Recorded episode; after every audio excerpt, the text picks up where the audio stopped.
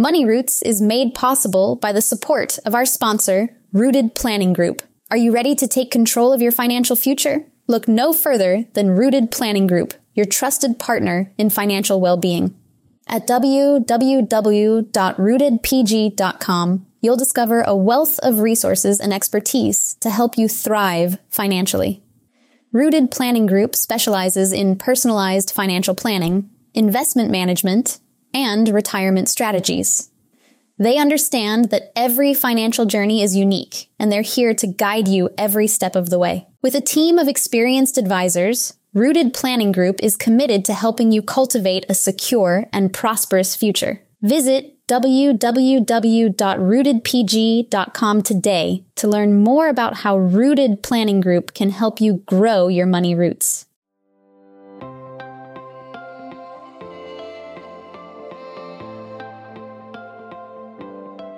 Every week, it's my goal to share a story of someone's journey through their life and financial vineyard. We take you from their roots to the journey of their vines and the influences in the air that helped craft their delicious lives. Like wine, life and finances have different palates that should be celebrated and not judged. Welcome to this edition of Wine and Dime with Amy Irvine, where we're talking about a big topic that a lot of people have concerns about, and that's debt.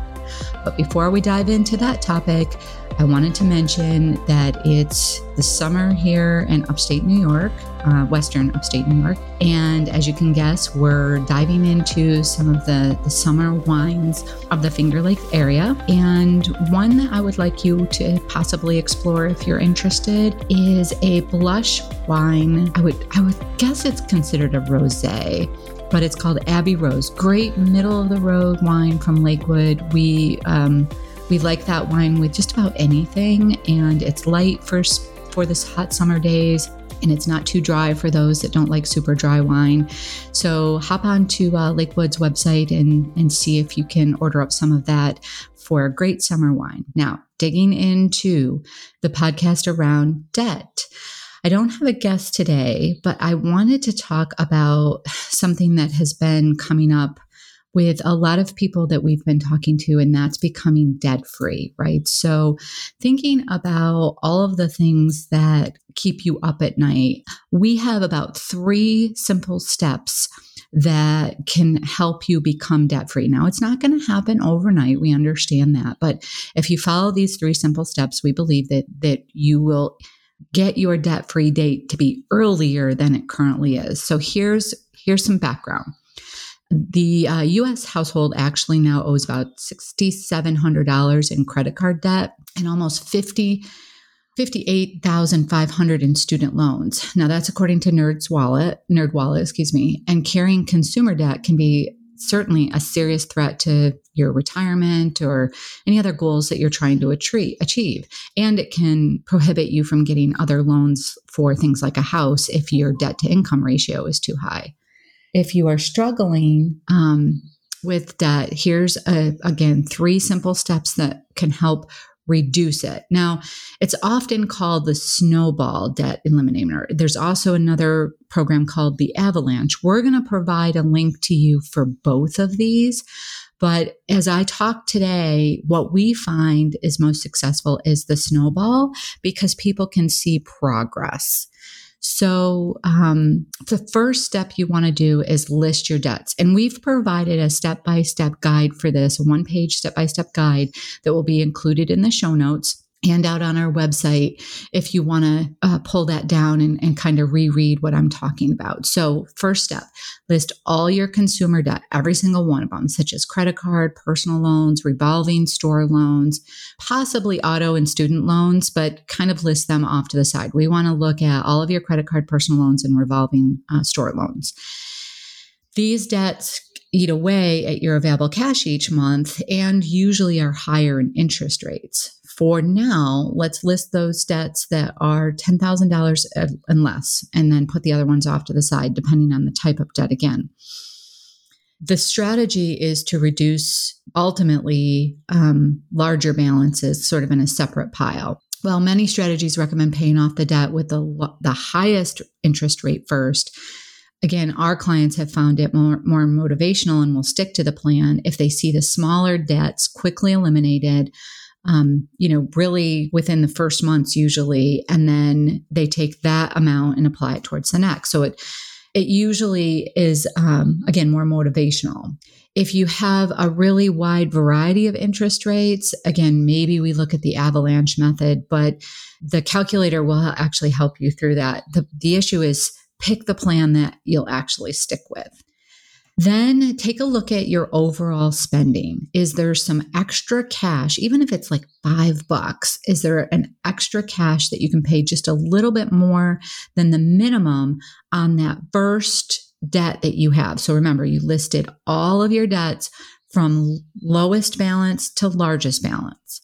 We want you to pay the minimum on everything except that first debt that's listed. So let's say that you have $140 due on your first credit card. Okay, everything else you've listed down through there. You've also listed the monthly payment. We have a chart that you can use if you're you're interested. We've listed the monthly payment that you can make. That that's what you the minimum that you have to make. But then you know, what is the uh, extra amount that you can actually pay on that first loan? Could you, like, if the minimum payment on that $140 is 10, could you come up with an extra $130 that month to, to pay off that first debt? And then take the $10 monthly payment that you normally pay minimum on that and take the five extra dollars that I mentioned along with the minimum payment on the next debt. Let's say that's 230. So now you're making a larger payment on that debt. So you take the $10 plus the $5 plus the 15 um, that you would have normally made and you're making extra payments on that one until that's paid off. And then you take the minimum payments that you were just making on that and apply it to the next debt, and so on and so forth.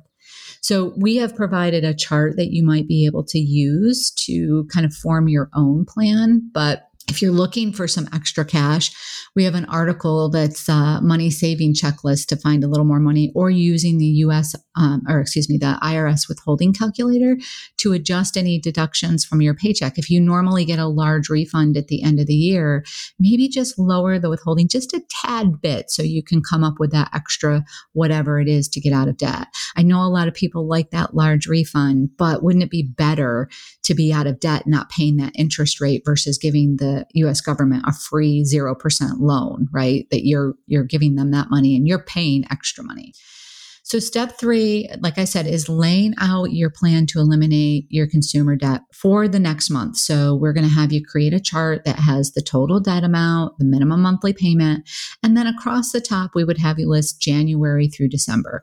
And you would map out what you're going to pay throughout the course of those months and how it's actually going to be paid off throughout. Again, it may only be like one or two credit cards that you pay off in the first year, but it's still one or two credit uh, cards that you pay off in the, the first Or you might be able to look at that and say, you know what, I can pound out in the next three months those top three credit cards if I really hunker down and I'm able to um, uh, pay those off and not have those minimum balances and then apply those minimum balances to some of the bigger cards.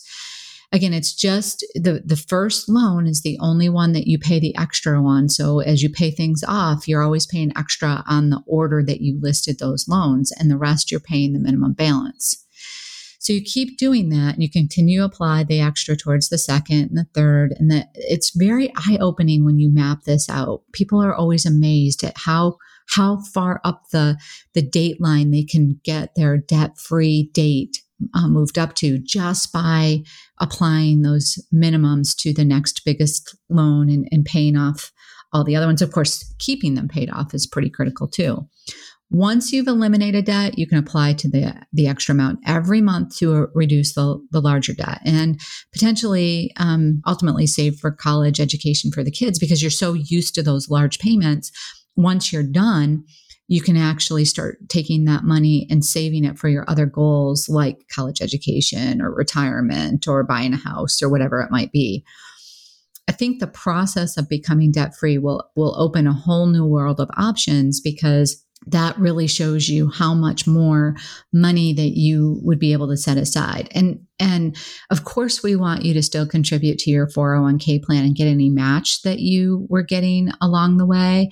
Um, but the most important thing when we look at most of the time when we look at the analysis behind this is if you can get your debt paid off and then power save, you can usually uh, make up for some of that lost earnings, depending on how long you're doing this for, obviously we do encourage people um, when we talk about debt free too uh, we generally don't include the mortgage in that debt free co- concept only because the mortgage usually is a lot lower interest rate than what you're able to get if you were to invest the money. So that's a piece that we always look at when people say, should I pay off debt or should I invest money? And it, the answer is it really depends because it depends on how much you're paying on that debt, how aggressive you are in your investing, and what kind of rate of return you're likely to get. Of course, not guaranteed, but likely to get on the investment versus if you were to be paying off that debt. 19% interest rate is not something that we can anticipate getting on um, investing. So, obviously, paying that off is a better answer than a 3% interest rate that you're paying on a mortgage. So those are the three tips that we three simple tips that we suggest when people are thinking about, you know, um, getting really committing to get out of debt. If you want more information, again, in the show notes, there's some great information about um, the snowball versus the avalanche. You can go through the calculators that we've provided, actually allow you to list your debt right in there. You can also look at some other strategies that might help during that period of time. For example, um, you could use a 0% offer for balance transfer. And well, those other large balances, if you combine that and, and it's a larger balance, while you're paying down some of the smaller balances, you would actually, you know, have those other accounts making the minimum balance at 0%. So that's going to save you uh, in in the long run. One of our clients actually had a garage sale um, to just cleaned out and had a garage sale and made a one time payment with all of the proceeds that they made in the garage sale towards that account that had the lowest balance. Actually, I think it was two accounts they paid off, and they were able to take those minimum payments towards those two accounts and uh, up the amount that they were making to the third loan that was listed there a lot of times too check with your credit union or banks more so on the credit union side they have some consolidation loans. They often have no prepayment penalties.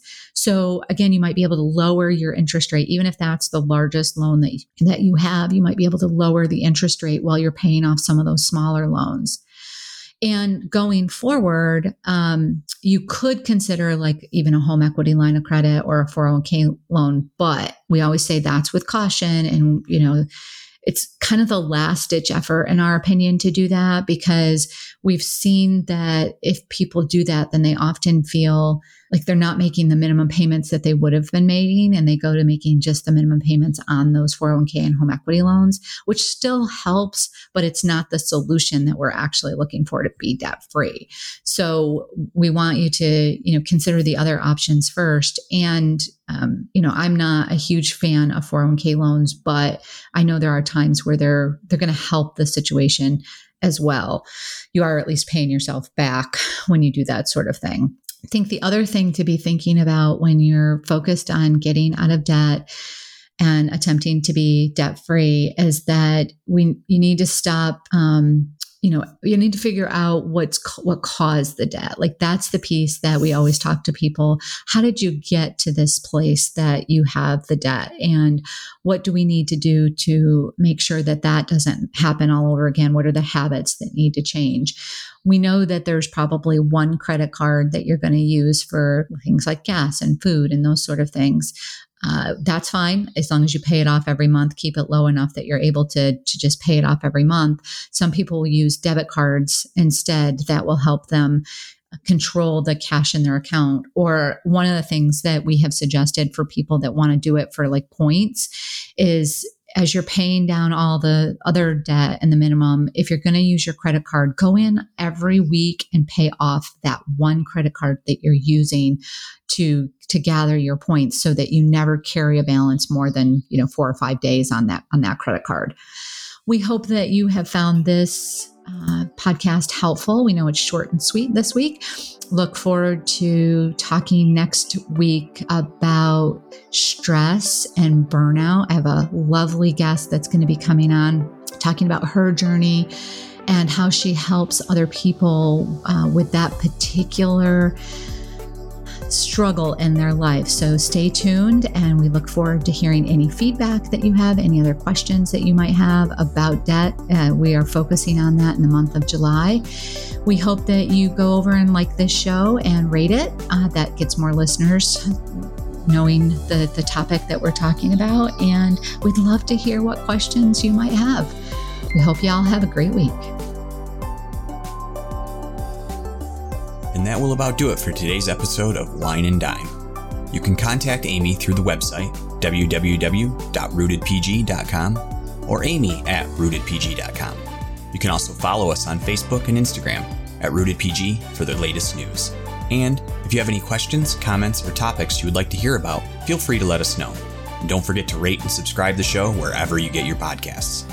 And again, thank you for listening, and be sure to tune in next time.